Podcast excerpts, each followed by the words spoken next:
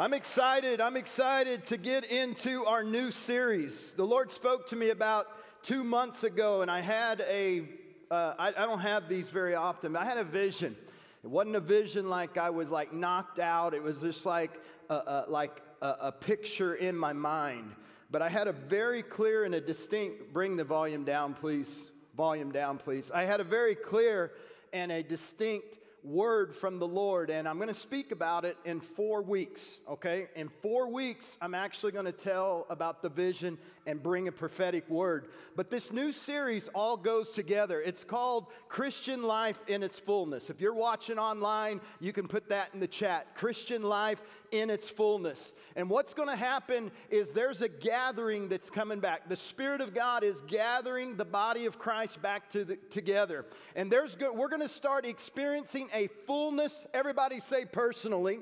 We're going to experience a fullness personally, and we're going to experience a fullness as a church. And again, in week four, we're going to have a prophetic word which goes with this. But uh, I believe that when we come into agreement, and then we begin to align our lives with the word of the Lord and take action, this year is going to be an overcoming year. If you believe that, give the Lord a clap today. We believe that. Amen. The next three weeks, we're going to get fullness. We're going to get fullness personally. We're going to get fullness personally. And the next three weeks is going to be saved, set free, and healed. I don't believe that Christians can walk and function in their full potential unless they understand the benefits and what being saved is and who I am as a saved person. Amen? And then the second thing, next week, I believe that people are going to be set free. I think it started today, even in the music, but things that have held you bondage and things that have kept you captive or have kept you from moving forward, next week set free. And then the week after that, I'm excited about this one too. We're to go into healing. We're to go into physical healing. We're going to go into emotional healing, and, and, and, and God's going to heal things that have been traumatic to us. But today, I want to ask the question what does it mean to be saved? I believe when we have knowledge of what it means to be saved, that it gives us an advantage because there's power in knowledge. I want us to understand what it means to be saved. I remember as a, a high schooler, before I knew the Lord, I used to drive by this church and I had this big old neon sign that said, Jesus saves. Jesus saves. And I wondered, well, what does Jesus save? And I was like, well, Jesus obviously maybe saves people, but I used to sit there in a drunken state and I said, I wonder if he could save me. I wonder if he could save me. So I didn't know at that time, but what does it mean to be saved? The scripture talks about it in three ways.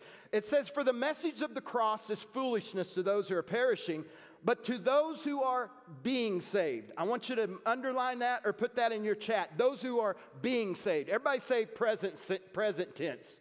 Those who are being saved.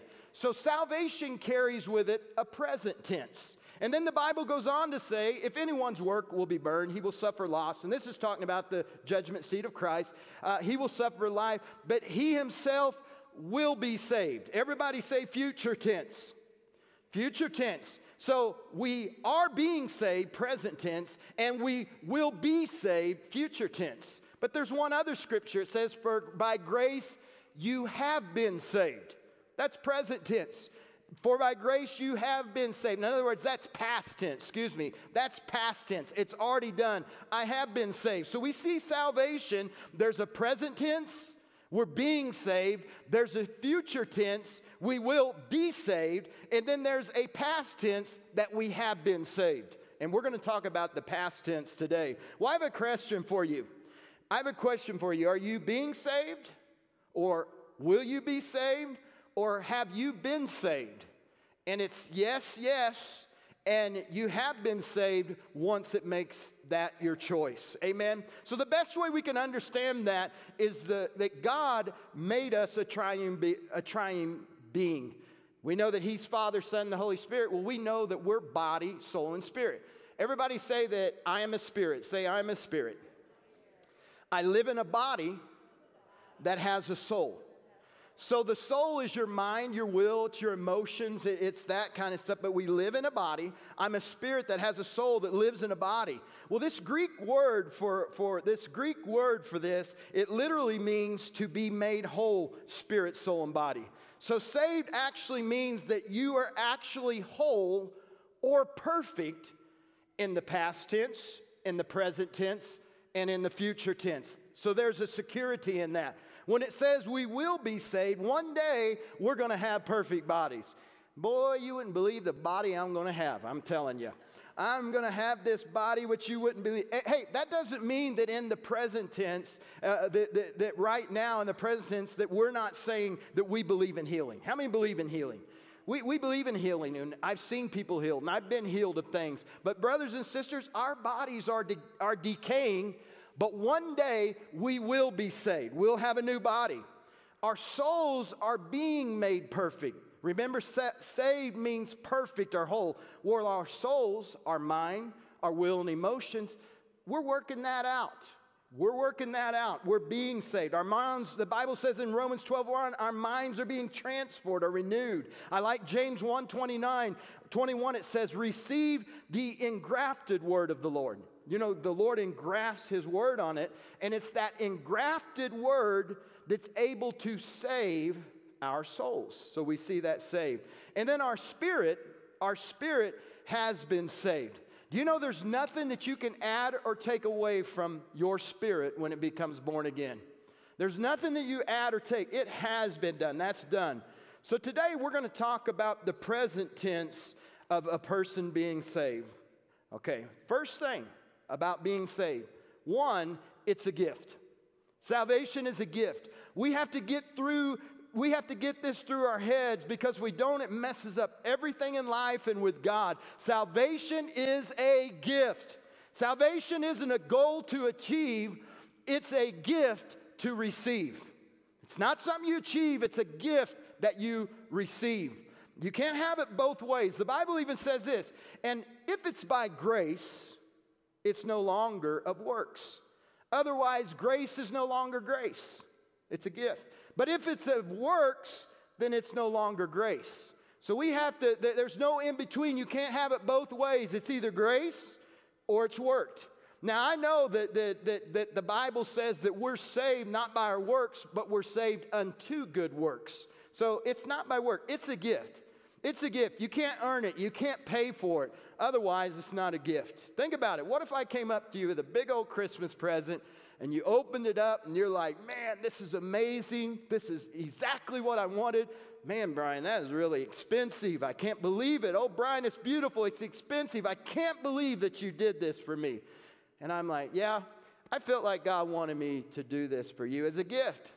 Then I pull out the receipt and I say, is it going to be cash or charge? Which is it going to be? And you say, Oh, I'm sorry, I misunderstood. I thought it was a gift. But I say, No, it, it is, a gift. It, it, it is a gift, but how would you like to pay for it? Brothers and sisters, you can't pay for salvation of the Lord. You couldn't pay for it before you were saved, and you can't pay for it after you're saved. Does anybody out there say amen? So the first thing is it's a gift. It's a gift. Number two, it's eternal life. It's eternal life, the wages of sin. Wages are something that we earn. The wages of my sin, everybody say, is death. Is death. Here we see earning again. Death is what we have earned. We haven't earned life, we've earned death. It says, but the gift of God is, everybody say, eternal life. So we know that. This is the promise that He's promised us. By the way, God can't lie, amen? This is the promise that He promised us. He promised us eternal life. And then John even wrote, These things I have written to you who believe in the name of Jesus Christ, any you who believes in the name of Jesus Christ, the Son of God, that you may know, not that you may think, not that you may hope. It says, but you may know that you have eternal life. So salvation, it's a gift, but it's also something that we know that we can have eternal life. The Bible even says, For we know that if this earthly house, this tent that we live in, were to be dissolved, that we have a heavenly home that God's already prepared for. So, so we, we understand that. Number one, it's a gift. Salvation, being saved, is a gift. Number two, it's eternal life. It's eternal life. Somebody said, How long is eternal life? You know, uh, they said, Take a bird with a Sahara desert, pick up one grain of sand, fly it all, literally fly it all the way to the moon and back, one grain of sand. Empty the Sahara desert, and you've experienced one day of eternity. Eternity's forever. Eternity's forever. Well, when does eternity start? Eternity starts when you die with Christ on the cross and you become born again. That's when saved in eternity. That's when it happens for you. And you might be thinking when Brian dies someday, the body decays and Brian dies and goes on to be with the Lord. Don't weep for me. Don't say, oh, I'm so sad that Brian died. No, Brian actually already died. Brian died when he was 18 years old. 18 years old in a pe- person's home, and that's when I began to have my eternal life. So it's a gift. It's a gift. It's eternal life. Number three, it's forgiveness. Brothers and sisters, listen. Brothers and sisters, listen. We are here to proclaim that through this man, Jesus, there is forgiveness of sins, Paul said. Not only, guys, forgiveness of sins, but forgetfulness of my sins. The Bible says in Jeremiah 31, verse 34, it says, For I will forgive their sins, and their sins I will remember no more. And then he said, As far as the east is from the west, so far have I removed these transgressions from you. I'm telling you, forgiveness is a complete release from the penalty and the wages of sin that are against us. It's not a partial release, it's not a little bit of a re- release, it's a complete release. Do you know how you know if you haven't had a complete release of forgiveness? You live in torment. Torment is the emotion if you aren't living in God's forgiveness. There's torment because you haven't been released. There's guilt.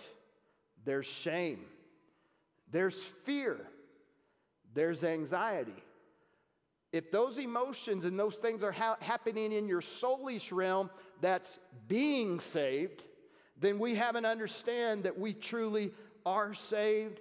We truly, it is a gift, it is eternal life, and that forgiveness is real and it's for me. So if there's that, if there's that uh, that, that judgment or that guilt or that shame, then we haven't gotten to that place God wants us to be. You know, it's not that God can't remember our sin, it's that He chooses not to remember it. Think about that. He's omniscient, He knows everything. Let's say at the end of the time and I'm standing at judgment seat and one of the angels jumps up and says, Hey, God, is there anything you got on Brian Garfield? Tell me some of what you got on Brian Garfield on all this earth. I used to think that there was like this big old video camera that recorded every mistake that I made. I really used to believe this. I really used to believe this. That at the judgment seat, all of it was going to be round. It was going to be shown to everybody. That everybody was like, oh my gosh, Brian was that? He did that? And I, and I thought that was, I really thought that. I really thought that, that, that it was just going to be a video that played and everybody got to see it and all the stuff we're trying to hide and, and, and nobody knows, oh my gosh, how embarrassing. It took me years to know that that's not going to, if that angel says, hey, God, you got something on Brian Garfield that he did on earth? God will say, well, you know, I can't remember anything. I just can't remember anything. Because he chooses, it's not that he can't, He's made a choice not to. So there's forgiveness. I'll tell you, do you realize this is better than we think? I, I know that we have to have knowledge. Saved is a gift, saved is eternal life, saved is forgiveness. Being saved is justification. Justification. You can never be right with God by what you do. You can't do enough. You'll never be able to do enough. Even we put expectations on our spouses or our friends or, or people we hang with. And that's why there's always conflict and friction in, in relationship because we put these expectations and we have these high thoughts that the way we think people ought to be this way. Well, I'm telling you, we can never do enough to be right with God. The Bible says a person is not justified by his works, but by faith in Jesus Christ. We have to put our faith in Christ Jesus that we may be justified by faith, not by works of the law, because by works of the law no one will be justified. Justification, it comes by faith. It comes by faith through faith in the finished work of the cross. Now, I want to ask you, what does it mean to be justified? What does it mean to be justified in the sight of God? This is a benefit of salvation. You need to know this. A benefit of that is, therefore, since you've been justified by faith in Jesus Christ, we have peace with God. We have peace with God through our Lord Jesus Christ. And we have access, access into his throne of grace wherein we stand. Do you guys realize in the Old Testament, the priest could go once a year, one man, one person could go once a year into the Holy of Holies, the very presence of God. One person in the whole world, one time a year. Because of Jesus and what he's done for everybody on this earth, every one of us can go boldly to that throne of grace and stand before God without a guilty conscience and a guilty heart. We have access into faith because we've been justified. Hey, listen to this God does justify us, but listen to this God is just, it's a part of his character. How many say he's merciful? How many say he's kind? How many say he's forgiving? How many say he's loving? But he's also just. He's also just. Just, the word justified comes from the root word just, and that's where we get our word justice. God is just. There, there has to be. There is penalty. There has to be payment for sins that are made. So when sins are made, it's not that you get out of jail free. Uh, without Jesus, you have to pay for sin. The wages of sin is death. So God is just. He's merciful, He's loving, He's all that. But He's also just. It's not something payment has to happen. It's not something that can be overlooked or swept under the rug. There's a charge or a penalty or a payment for sin. Even in our prison systems, people are in there because they've been charged and they're paying a penalty for what they did. It's no different with God and His justice system. When we, in the justice system of God, when we sin, the scales go like this. And what people do is they try to do good works and try to change themselves, and they think that that's going to start leveling it out. And if I can do penance and serve enough time, I'll get out of prison someday. Not in God's way. The scales are always going to be tipped like this. But when you believe in Christ and you're justified, he steps on that scale with you. And I mean, it goes like that. It goes like that.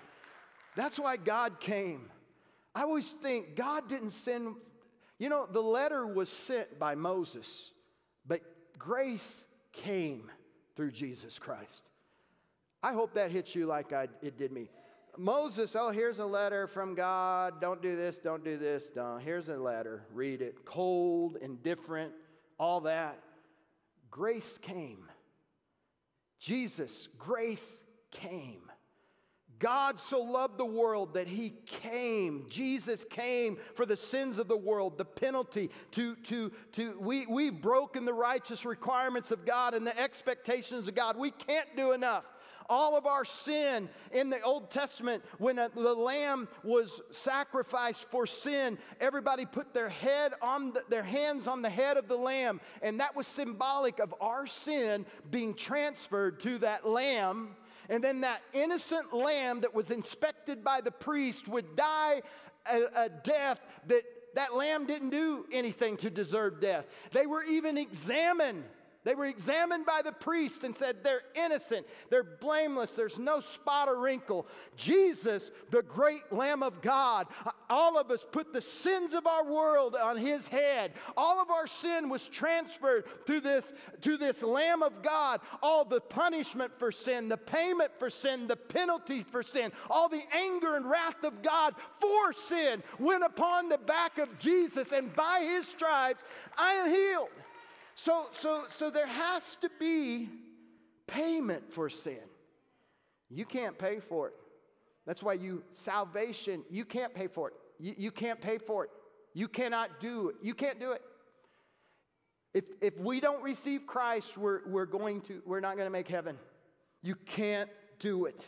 So justification means that God's a just God. Now listen to this. Justification means that God is a just God. Listen carefully.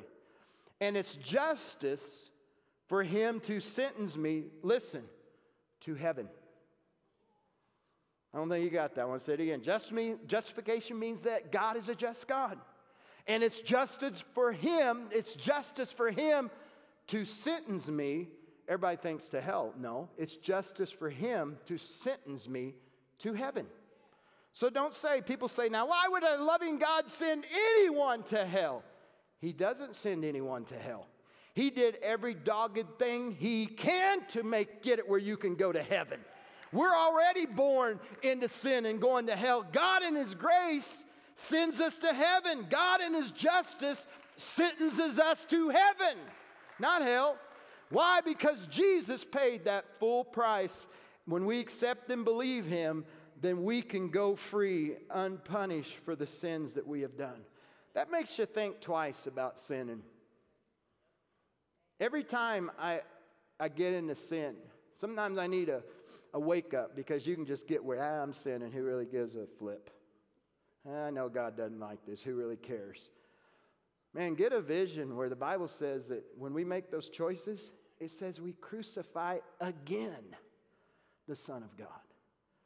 Man, I don't want to keep crucifying him. I want to keep crucifying. I don't want to keep coming back and saying, God, I'm sorry. I want to say, God, I'm sorry, but cleanse me.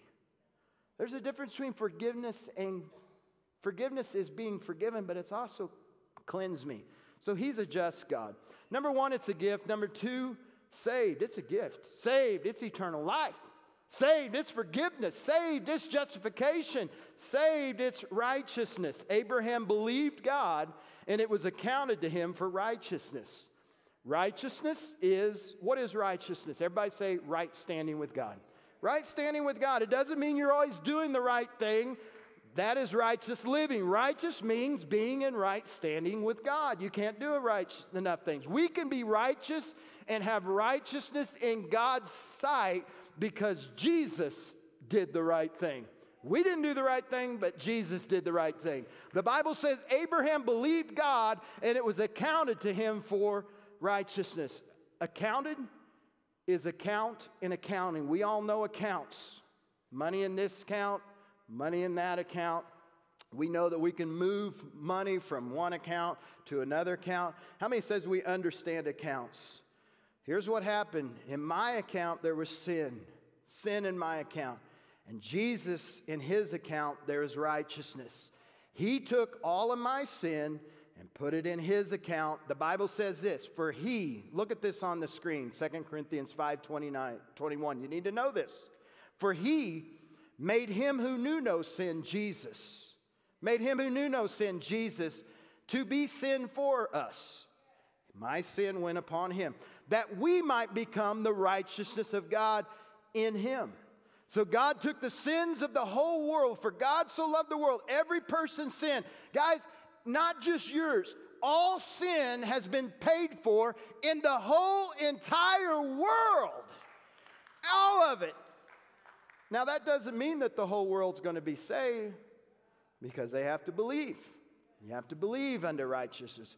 Abraham believed, and then it was accounted to himself. Righteousness didn't come into his account until he put his sin on Jesus, and then Jesus' faith pulled the righteousness out of Jesus' account into your account. You got to believe. God took the sins of the world in his account, but the righteousness comes in our account by choice and when we choose to believe. How many of you believe God for your righteousness? Believe God for my righteousness. So, saved, it's a gift, it's eternal life. It's eternal life. It's forgiveness. It's justification. It's righteousness. It's redemption. It's redemption. You heard it sung about this morning. The word redeemed means to purchase back. Huh? Purchase back. Redeem means to purchase back. God gave ownership of the earth and the authority. God gave ownership to Adam and Eve in the Garden of Eden.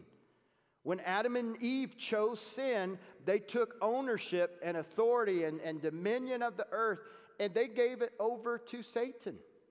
Gave it over to Satan. And that's why Jesus even said of Satan that he is the God of this world. Before you come to Christ, the Bible says that you are ruled and that, that the prince of, the, of this world rules you. You are a slave to sin. You are a slave to, to his judgment and to uh, uh, his rule and reign. As an unbeliever, Satan's rule and reign is on our life because Adam and Eve gave it to him. Okay? But when you come back, when you come to Christ, Christ went back and took back what the devil stole. He took it back. He, he took it back and he regained control, dominion, and authority on this earth. So when we enter into covenant with him, what it means to redeem is he did the work and got it back from Satan. Salvation, or what it means to be saved, is now you have this authority. You've been given this dominion because you've been redeemed. Jesus came, listen, he came and legally purchased it back. He purchased the world and every person in the world. He owns them all. Listen to this. For you know that it wasn't with perishable things, 1 Peter 1 18 and 19. It wasn't perishable things like silver and gold that you were bought or redeemed from the empty way of this life handed down to us from our ancestors, but it was with the precious blood of Christ, a lamb without spot or blemish or any defect.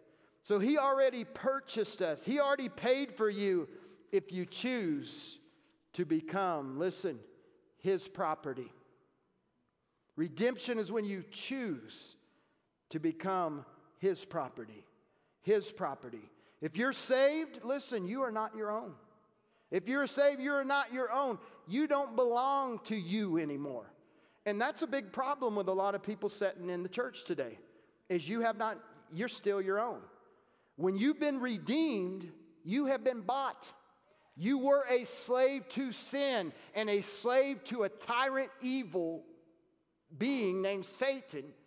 But Jesus redeemed you with the precious blood of the Lamb. He bought you back. And when you give your life to Him, here's the problem with Here's the problem with so many in the house of God and watching online is you have not died to self. You don't realize you don't belong. You're not the man in charge. You're not the woman in charge.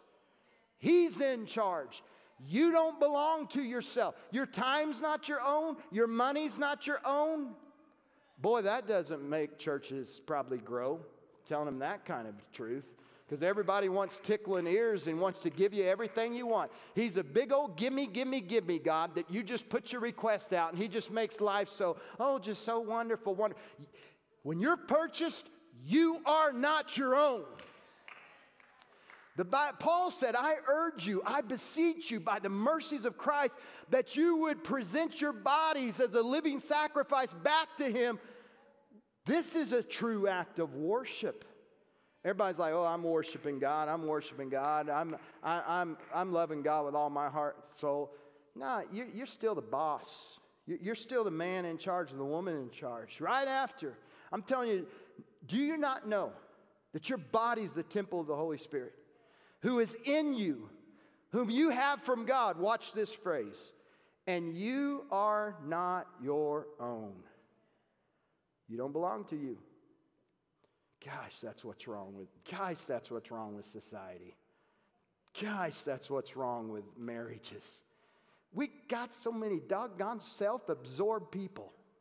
People are so darn self self absorbed, it's sickening. And, and everything's not going right around them because all they think about is me, myself, and I. You are not your own. You've been redeemed, you've been bought. For you have been bought with a price. And I'm telling you, it was a high price. It was a high price. Therefore, let's start bringing some glory to God in our bodies. In our bodies and in your spirit. Look at this phrase. I wanted it on the screen. Look at this phrase, which are God's. That, that, I, I had that written down. I wish it, I erased it off mine. I don't remember where it's at. Was that ever on the screen? Glorify God in your body and in your spirit, which are Whose? I'm sorry, I, am feeling it again. I get disgusted, sick, nausea in the stomach at people that are self absorbed. So does God. You know, right after I got saved, I felt Satan tempting me and trying to get me back in some old lifestyles. And I remember this very clearly. I was walking one time, and it was like God reached out and grabbed me. I was starting to get into the things I used to do. And it was like God just reached out and grabbed me and said, whoop, and pulled me back. It's like he reached out and grabbed me. Is he reached out and he pulled me and asked me, Did you ask me to be your Lord? And I said, Yeah, uh, yeah, I did. Then he said, Well, then I'm going to be Lord then. And he kicked my butt and he said to walk away from that. Walk away from it. If you've been saved, you've had that experience. You've had Jesus say, then you're not going back. You're going to belong to me. You're mine. You're my child now. This is redemption. It's redemption. Saved is a gift. Saved is eternal life. Saved is forgiveness. Saved is justification. Saved is righteousness. Saved is redemption. And number seven, and this is my final point saved is a total commitment. It's a total commitment. It's putting your hands to the plow and not looking back. Jesus says, A man that puts his hands to the plow and he looks back, he's not worthy of the kingdom. When they were coming out of Sodom and, and Gomorrah, they, they told, what was that lady's name? Lot's wife.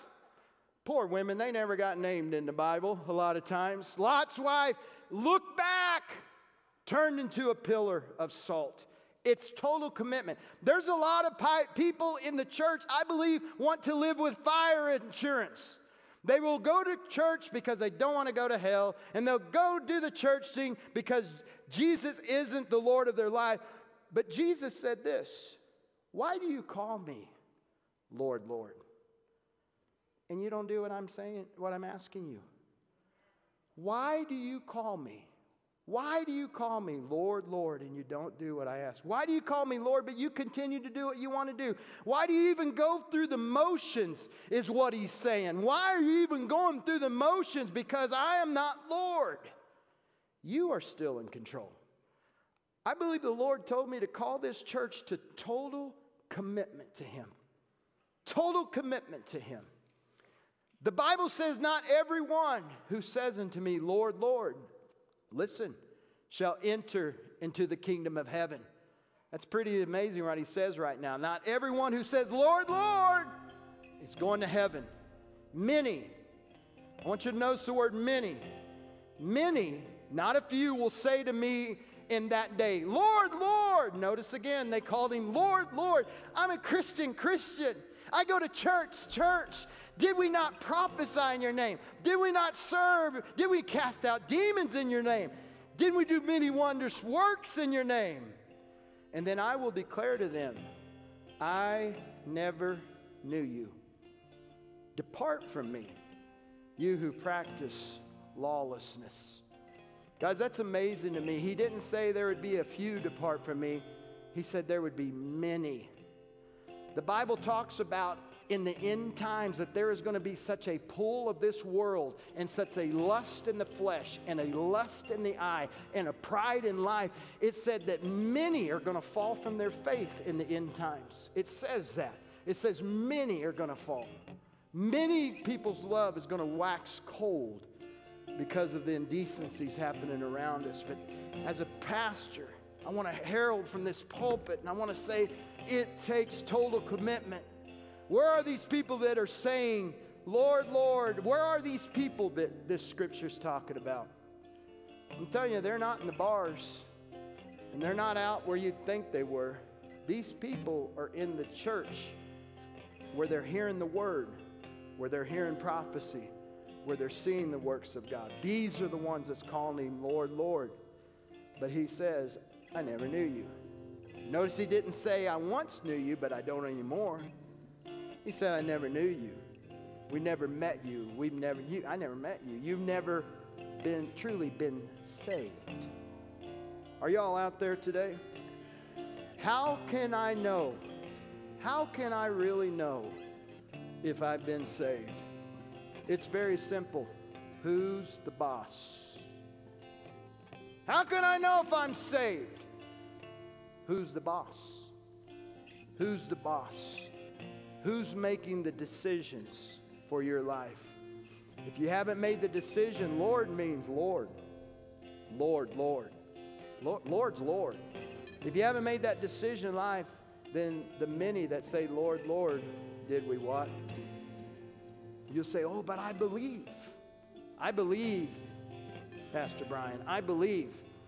Well, the Bible says that Satan believes and he trembles with fear. It's not enough to believe. The Bible says Satan believes. Satan believes, but he trembles with fear.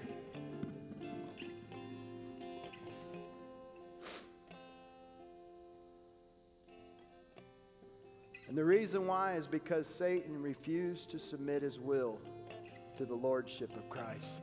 He wanted to be God. I believe many men, men and women are going to miss heaven because they won't submit their wills and their way to the lordship of Christ. And they will not simply give up their life to the Lord. You must, must yield control. He's either Lord of all or he isn't Lord at all. He's either Lord of all or he isn't Lord at all. I also see some people doing Jesus like a flu shot.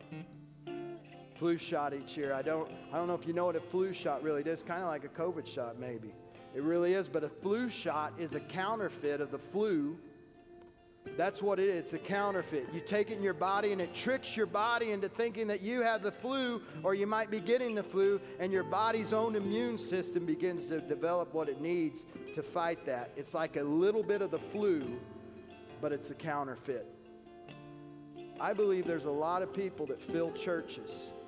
There's a lot of people that fill churches that they've received a little bit of Jesus or a little bit of religion or a little bit of Bible, but I'm telling you, it's a counterfeit.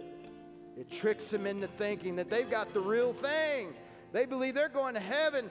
I've given it all to the Lord. I'm experiencing God's fullness. Guys, I'm telling you, I felt the Lord say it's total commitment.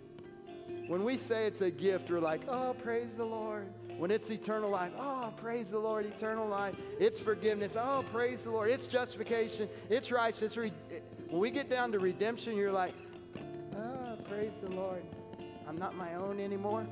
And then it gets down to its total commitment. Oh, praise the Lord. Praise the Lord.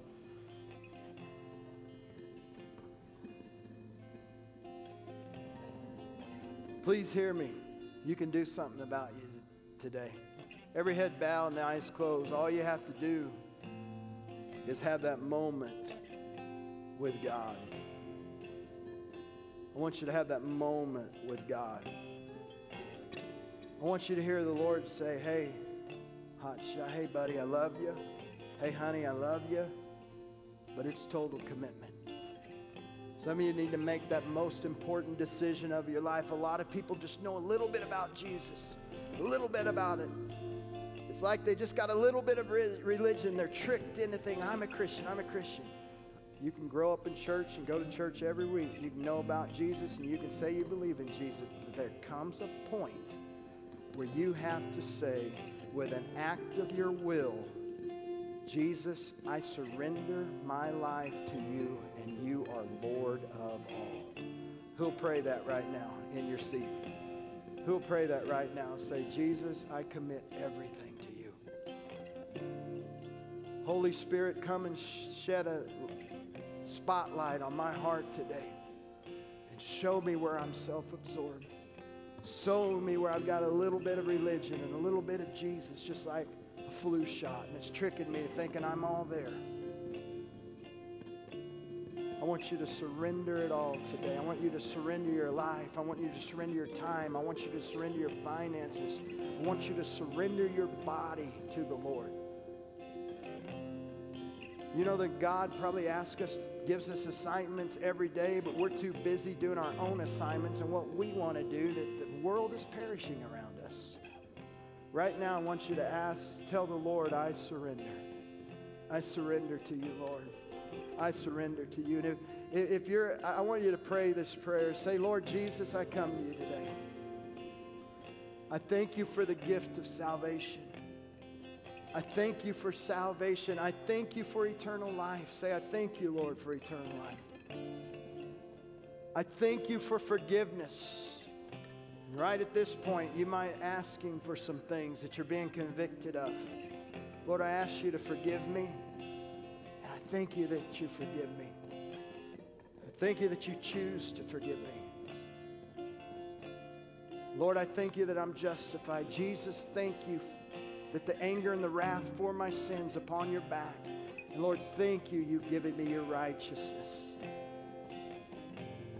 Now, today, say, Lord Jesus, in response to your great love for me, that you became a sacrifice. In response to that, I present myself back to you as a sacrifice. Do you all get that parallel? Jesus presented himself a sacrifice. Our response to the, his love and his sacrifice is now to do the same thing he did. Right now, take your body, your soul, and your spirit and say, Lord, I give myself back to you in response to your love, a total surrendered life,